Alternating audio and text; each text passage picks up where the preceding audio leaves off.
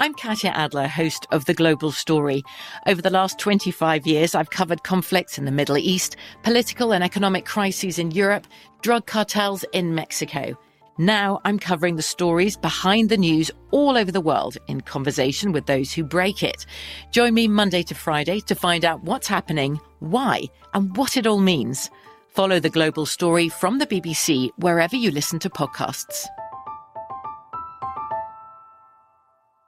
Xfinity has free premium networks for everyone this month, no matter what kind of entertainment you love. Addicted to true crime? Catch killer cases and more spine-tingling shows on A&E Crime Central. Crave adventure? Explore Asian action movies on Hi-YAH. Searching for something extreme? Check out skating, snowboarding, and more on Fuel TV Plus, the global home of action sports. And find crowd-pleasing bops on iHeartRadio's Hit Nation playlist. There's new free shows and movies to love every week. Say free this week in your Xfinity voice remote. When you buy Kroger brand products, you feel like you're winning.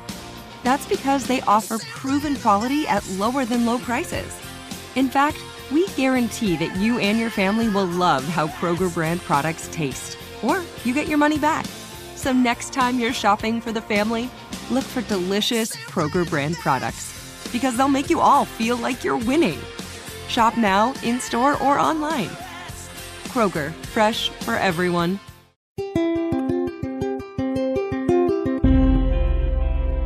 On this episode of Newt's World, when Andrew Biggio returned from tours in Iraq and Afghanistan with U.S. Marines, he had huge questions about the price of war.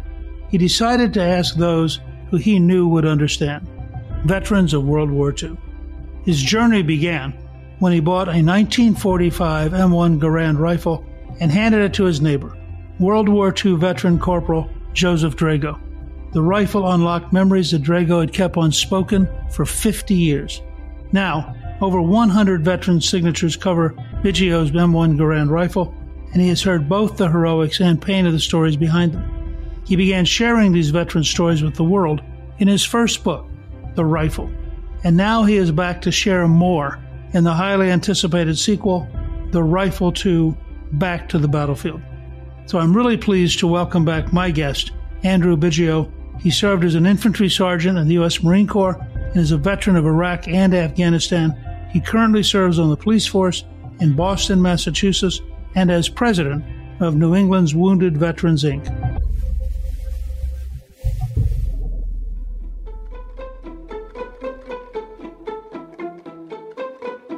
Andrew, welcome back and thank you for joining me again on Newt's World.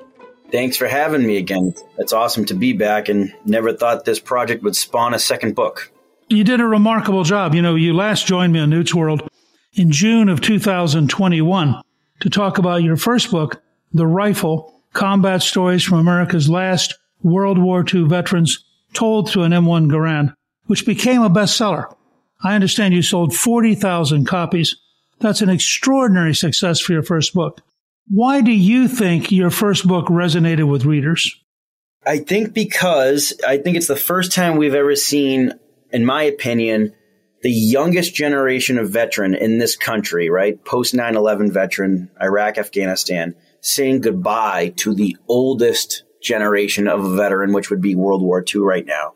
And to put two of them in the same room and talk about everything from the things that weren't so great about the greatest generation to World War II veterans who don't want to die with their secrets, who have never talked about it until now.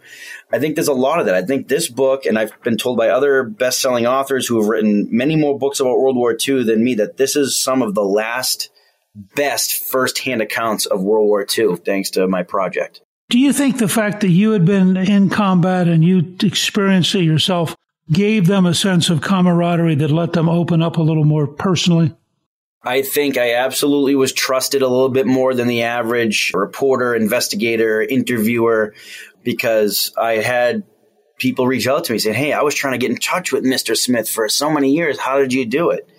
And a lot of that had to do with guilting them into wanting to meet with me and talk with me. I hate to say it like that, but I would always say, listen, I understand that you don't want to relive what you went through in World War II, but this young generation of veterans need to know the secrets. I want to prevent as many veterans as I can from falling through the cracks.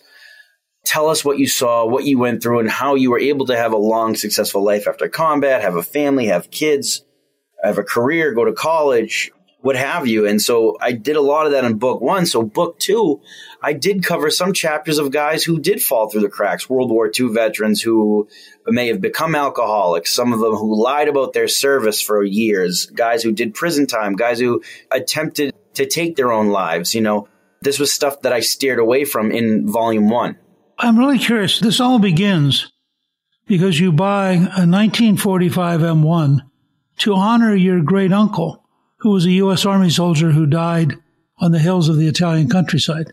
What was that moment when you said, I'm going to go do this? In Massachusetts, we name the intersections after fallen service members, everything from World War One to Vietnam to present day. And I had to pass by Andrew Biggio Square every single day after I returned home from Iraq and Afghanistan to see my own name up there, which, you know, obviously wasn't my name. It's my namesake. It's the man I was named after who died when he was 19. I got sick of seeing that sign and not knowing what happened to him and not knowing how I could honor him since I got to live and I got to carry on the name. So, you know, I read through his letters that he wrote home before he was killed and how much he enjoyed the M1 rifle. So I bought that rifle and I started to take it to other World War II veterans to see if they loved it just as much and what memories it would bring back to them. And it spawned this amazing journey. And I know when you introduced me, you said it was signed by over 100 veterans. And that was true when I last time I was on this show. Now I have 320 names on this M1 rifle that's right here behind me. Wow. 300. You can't even see the wooden stock anymore, you know, both sides covered. I chose to represent the entire war on that rifle. There's everything from Medal of Honor recipients to cooks to sailors to airmen to pilots to POWs to you name it, every campaign, every island, everything is represented on this one single rifle. But when you buy the rifle, you then go next door to your neighbor. Did you know at that point that you were going to trigger the kind of conversation and openness and depth that occurred? I had no clue. Joe Drago was a friend of mine and a neighbor, and when I met him, he was 92, very weak, not getting around any much, you know, bound to his recliner. And then when I put this rifle into his hands, the way he shouldered it, raised it up like it was nothing. The best was the smile from ear to ear. You know, he went from 92 to 19 years old again. And we sat there and we talked about the Battle of Okinawa for three hours. And it was the most therapeutic session anyone could ask for. He really painted the fact that, you know, I don't have to live in the shadows of World War II veterans. And sometimes the World War II veterans did things that people call us the greatest generation, but we did some not so great things to win World War II. And he normalized my service. He really did. He gave me something that propaganda couldn't cover up or movies couldn't pretend that, you know, World War II veterans are perfect and flawless. He gave me it how it actually was. When did you realize that this would be a great book, that this was something that was your destiny? I think the feedback from the veterans I served with, whose opinions and criticism were important to me, and then, of course, these World War II veterans that actually were coming out of the woodwork, guys I hadn't interviewed yet who had not signed the rifle, writing me letters and emails of what they thought about the book and the project. And that's what I knew onto something. And then, most importantly, when I would write a chapter of the book, reread that to the veteran who I met and have them approve it and say, wow, that's amazing. I've never heard anyone tell my story that way. I knew I was onto something.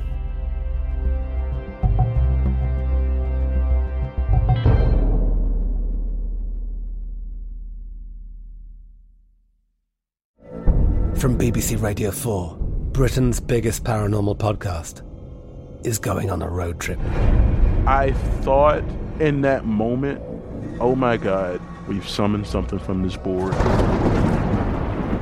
This is Uncanny USA. He says, Somebody's in the house, and I screamed. Listen to Uncanny USA wherever you get your BBC podcasts, if you dare.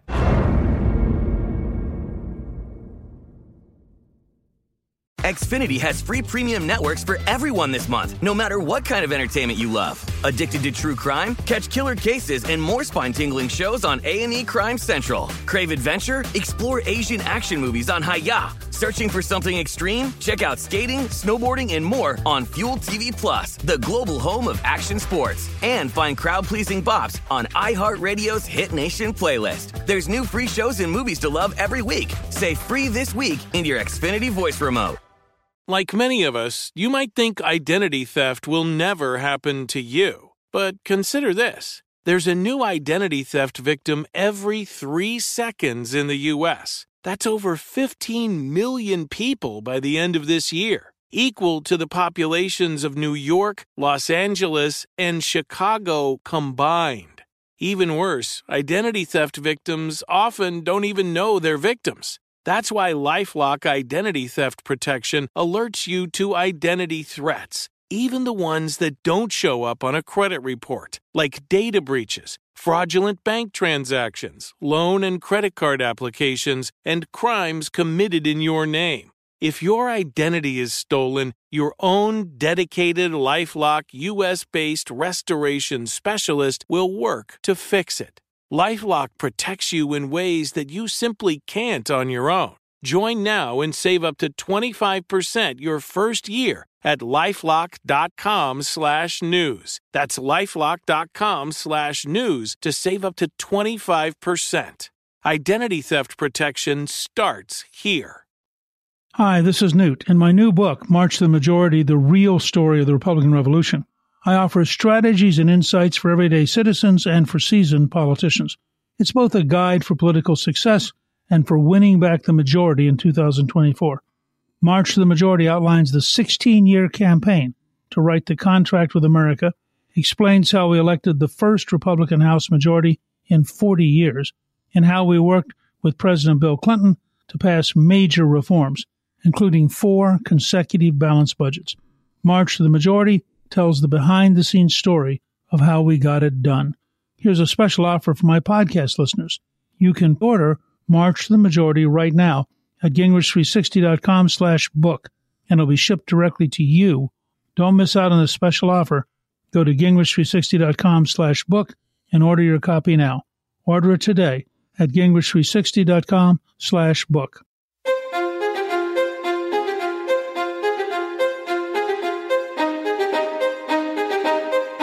Did you have any particular pattern? I mean, do they come to you? Do you go to them? How did you track down folks?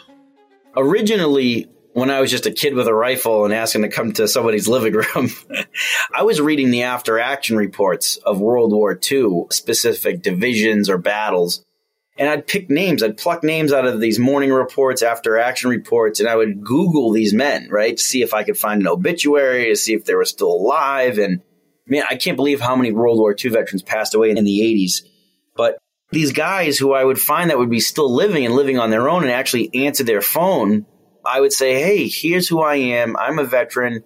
My uncle was killed in World War II. I'm doing this thing. And I'd get it either a click, I was a scam, they'd hang up on me, or I would get a lonely man who doesn't have many visitors, has outlived his own spouse and his friends, inviting me to come to his house.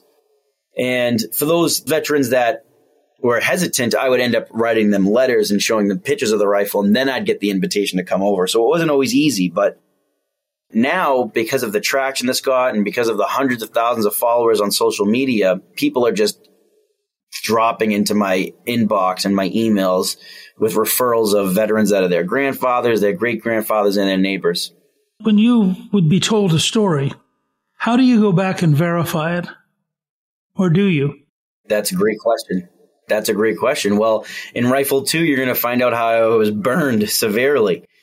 I had a guy get me good, you know, and being a police officer and a former detective, I did a lot of good weeding out people that were full of it or lying or things like that. And but some of these veterans have been lying for 75 years, 80 years. They're so good at it, you know, and they've lied to their own family members. And I go into the book about different reasons on why they lied, but one of the main reasons was nobody wanted to come home from World War II not a hero. The World War II vets were paraded in these big parades on the cover of newspapers, every movie, John Wayne, and all this stuff. And everybody wanted to be a hero. And it was just hard to validate stuff back then because the war was so huge. You could say that you took out 17 Japanese pillboxes and go with it. But nowadays, we have so many with the after action reports and things like that that were declassified after 2006 you can read the morning reports on what that particular company did or platoon member did and who got awards and who didn't. And then you can find other living veterans and other guys who gave testimonies already. And you know you can do national archive requests for discharge papers to see if this veteran really did earn five Purple Hearts, let's just say. So I did a lot of that. And one guy did get me really good. And it wasn't until I was standing in Normandy, France with him that I realized he was a liar, you know? So it's a good story. It's a good story. Did you include his story in the book, but point out it's not true? I did. I changed his name, though. You particularly wanted to get a story about the island of Peleliu, which was a huge fight, one of the most bitter fights that the Marines had we took a lot of casualties. Why were you that interested in that particular fight? First things first is because I was a U.S. Marine myself. Second was what the big upset was, and I know what it's like to be upset, especially knowing that I have no idea what the future of Afghanistan is. The relations between Peleliu, right, which never got used by the government either. They never used Peleliu for a bombing campaign. They never used Peleliu for a airstrip all these Marines gave their life and fought in Coral Rock Mountains and airfields and had no water for days. And they never made the real use for Peleliu. And that was a very upset that was very sad. And so I could see a lot of the frustration that a Peleliu veteran could have had that are similar to an Afghanistan war veteran. And to meet a particular veteran who survived the awful fighting. And I mean, this was an island where we saw a lot of macabre things done to one another. Marines find one of their own tied to a tree with his head cut off. And then you see Marines returning the favor with flamethrowers and collecting gold teeth and things like that. And I got one of the best firsthand accounts of that stuff by a gentleman by the name of Emilio Maglicane, who was with Able Company, 1st Battalion, 5th Marines. That was really one of, I guess, one of the most bitter fights in the whole Pacific campaign. Yeah, it was. The Japanese A did not surrender. And the Marines got to the beach and realized all their water had been put in former oil drums. So the water was now polluted with oil. And trying to get new water to the beachhead was very difficult while the 1st Marine Division was still trying to make an advance. And then the way that the Japanese retreated into these Coral Rock Mountains that even with naval air fire and airplanes, we could not penetrate the tunnels, the caves, the pillboxes. So it was really hand to hand combat. Marines having to hump flamethrowers up there to try to get rid of these Japanese enemy emplacements. And then at the end of it, there was never any development of that island for real strategic to win World War II, to win the Pacific Theater. I think it's kind of intriguing with all the high technology stuff. One of the great breakthroughs in the war for us was the use of Native Americans. And you got involved in that and you talked to several of the code talkers of the book. Uh, what was your sense of the various Native Americans who came in and really were able to stop the Japanese who couldn't break the code because they didn't understand any of the languages that were being spoken? Yeah, I thought it was interesting because I never knew that there was 12 different, I guess you could call them dialects or types of Native American language spoken during World War II. So the Navajo code talkers, they're the most famous because they were in the Marines and the Marines had the best propaganda of that time thanks to their uniforms and the flag raising on Iwo Jima. But there was Iroquois code talkers, there was Mohawk code talkers, Seminole code talkers, and I got to meet a Mohawk code talker at age 99 on the reservation up in New York. And he was on the New York Canadian border up there. And the, what he did to protect the code in the island of the Philippines, he was a U.S. Army soldier, signalman, you know, radio man. And there were times where he said he'd be speaking Mohawk to another Mohawk code talker on the other end of the radio and things would just go silent. And that would most likely believe that that soldier had gotten killed or overrun. And it was amazing what those guys did to come together. And some of them were so young that they couldn't enlist in the military. So they had their parents sign off for them, and their parents couldn't read or write English. So a lot of these enlistment papers are done with just symbols of their parents.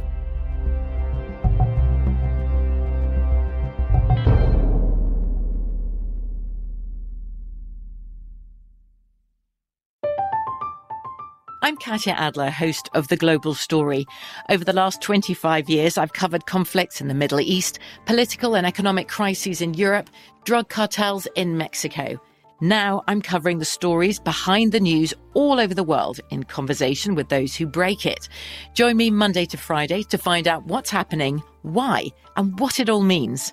Follow the global story from the BBC wherever you listen to podcasts. Xfinity has free premium networks for everyone this month, no matter what kind of entertainment you love. Addicted to true crime? Catch killer cases and more spine-tingling shows on A&E Crime Central. Crave adventure? Explore Asian action movies on Hi-YAH. Searching for something extreme? Check out skating, snowboarding, and more on Fuel TV Plus, the global home of action sports. And find crowd-pleasing bops on iHeartRadio's Hit Nation playlist. There's new free shows and movies to love every week. Say free this week in your Xfinity voice remote. Judy was boring. Hello. Then Judy discovered ChumbaCasino.com. It's my little escape. Now Judy's the life of the party. Oh, baby, Mama's bringing home the bacon. Whoa, take it easy, Judy. The Chumba life is for everybody. So go to ChumbaCasino.com and play over 100 casino style games. Join today and play for free for your chance to redeem some serious prizes. chumba ChumbaCasino.com. Purchase necessary. Void where prohibited by law. 18 plus terms and conditions apply. See website for details.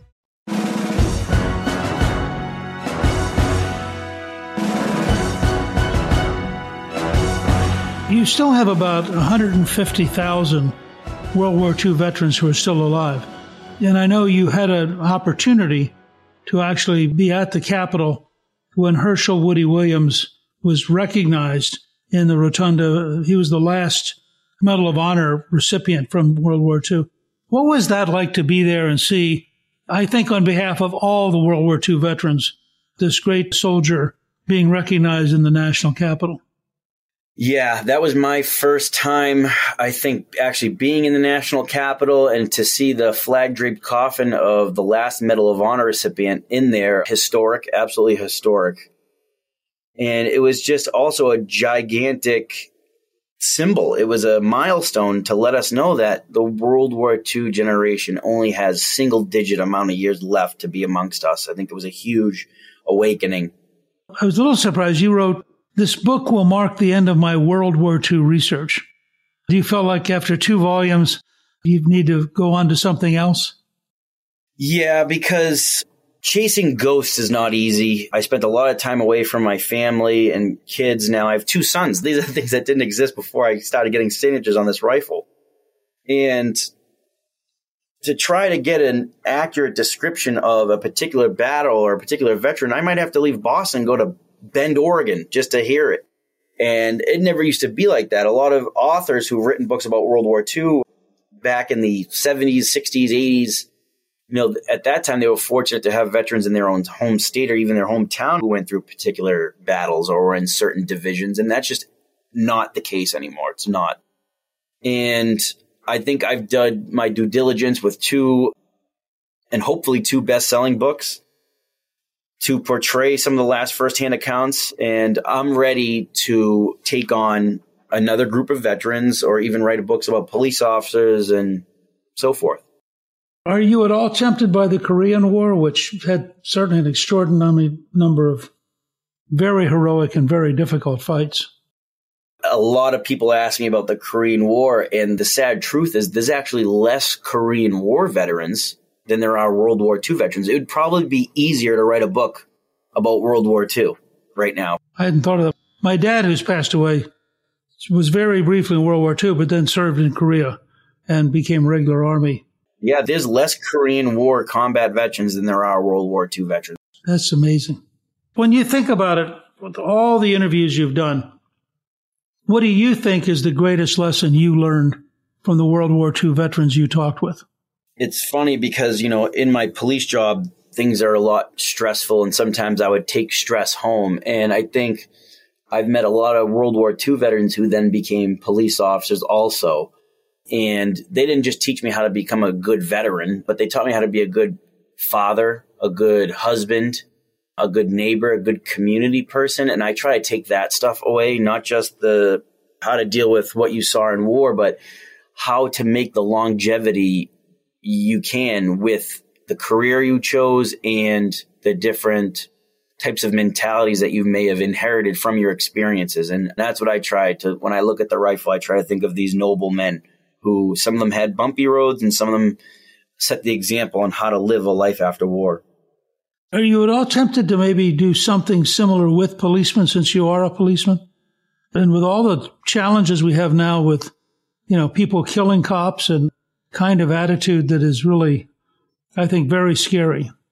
It's very scary. You never know the person you're going to encounter is going to be someone who supports police or someone that would love to film your death. It's rough. I like to hope to believe that it's more of a 75% support cops out there than 25% don't. I try to believe that. So maybe I'm in denial and it's actually 50 50.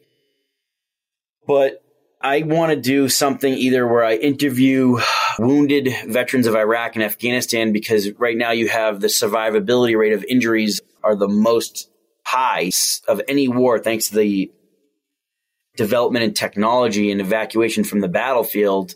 You have veterans that have survived injuries that have never survived these kinds of injuries in any other war. So I was thinking about interviewing a group of these men about their life recovery and recuperation after the global war on terrorism and I've also thought about doing something with police officers whose stories aren't always covered in the news that have done absolute heroic things.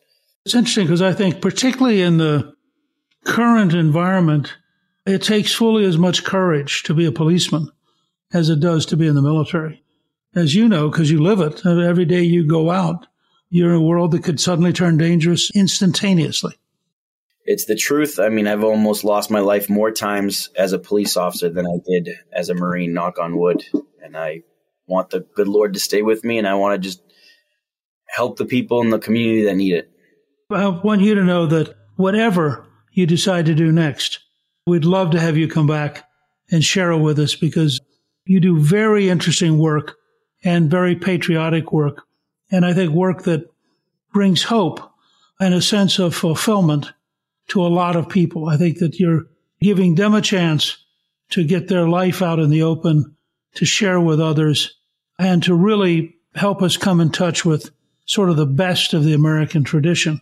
And whether you do it on veterans or you do it about the police, I'm confident you've now really developed the ability to listen well and to draw out of people great stories and great insights and remarkable recommendations. So I want to thank you for joining me and for honoring the stories of those who served our country in both of your books. I think of it genuinely as a work of dedication on your part and a work of patriotism. Your new book, The Rifle 2 Back to the Battlefield, is available on Amazon and bookstores everywhere, and we'll have it on our show page. So, Andrew, thank you so much for sharing your work and your thoughts with us. Thank you for having me, Newt. Glad to be back. Thank you to my guest, Andrew Biggio. You can get a link to buy his new book, The Rifle 2 Back to the Battlefield, on our show page at newtsworld.com. Newt's World is produced by Gingrich 360 and iHeartMedia.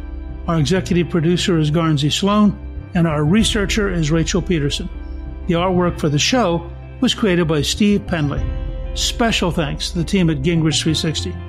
If you've been enjoying Newt's World, I hope you'll go to Apple Podcast and both rate us with five stars and give us a review so others can learn what it's all about.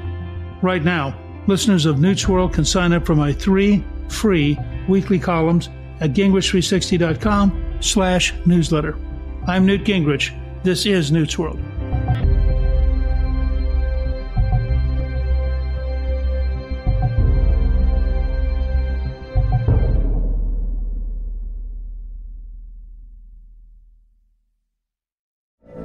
from BBC Radio 4, Britain's biggest paranormal podcast is going on a road trip. I thought in that moment, oh my god, we've summoned something from this board. This is Uncanny USA. He says, Somebody's in the house, and I screamed. Listen to Uncanny USA wherever you get your BBC podcasts, if you dare.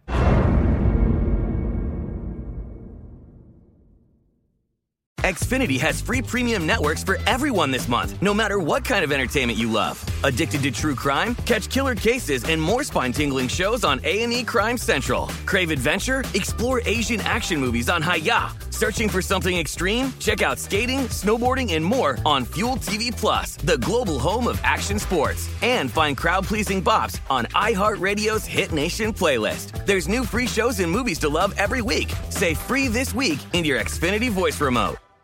It is Ryan here, and I have a question for you. What do you do when you win? Like, are you a fist pumper? A woohooer, a hand clapper, a high fiver. I kind of like the high five, but if you want to hone in on those winning moves, check out Chumba Casino. At ChumbaCasino.com, choose from hundreds of social casino style games for your chance to redeem serious cash prizes. There are new game releases weekly, plus free daily bonuses. So don't wait. Start having the most fun ever at ChumbaCasino.com. No purchase necessary. Group. Void were prohibited by law. See terms and conditions. 18 plus.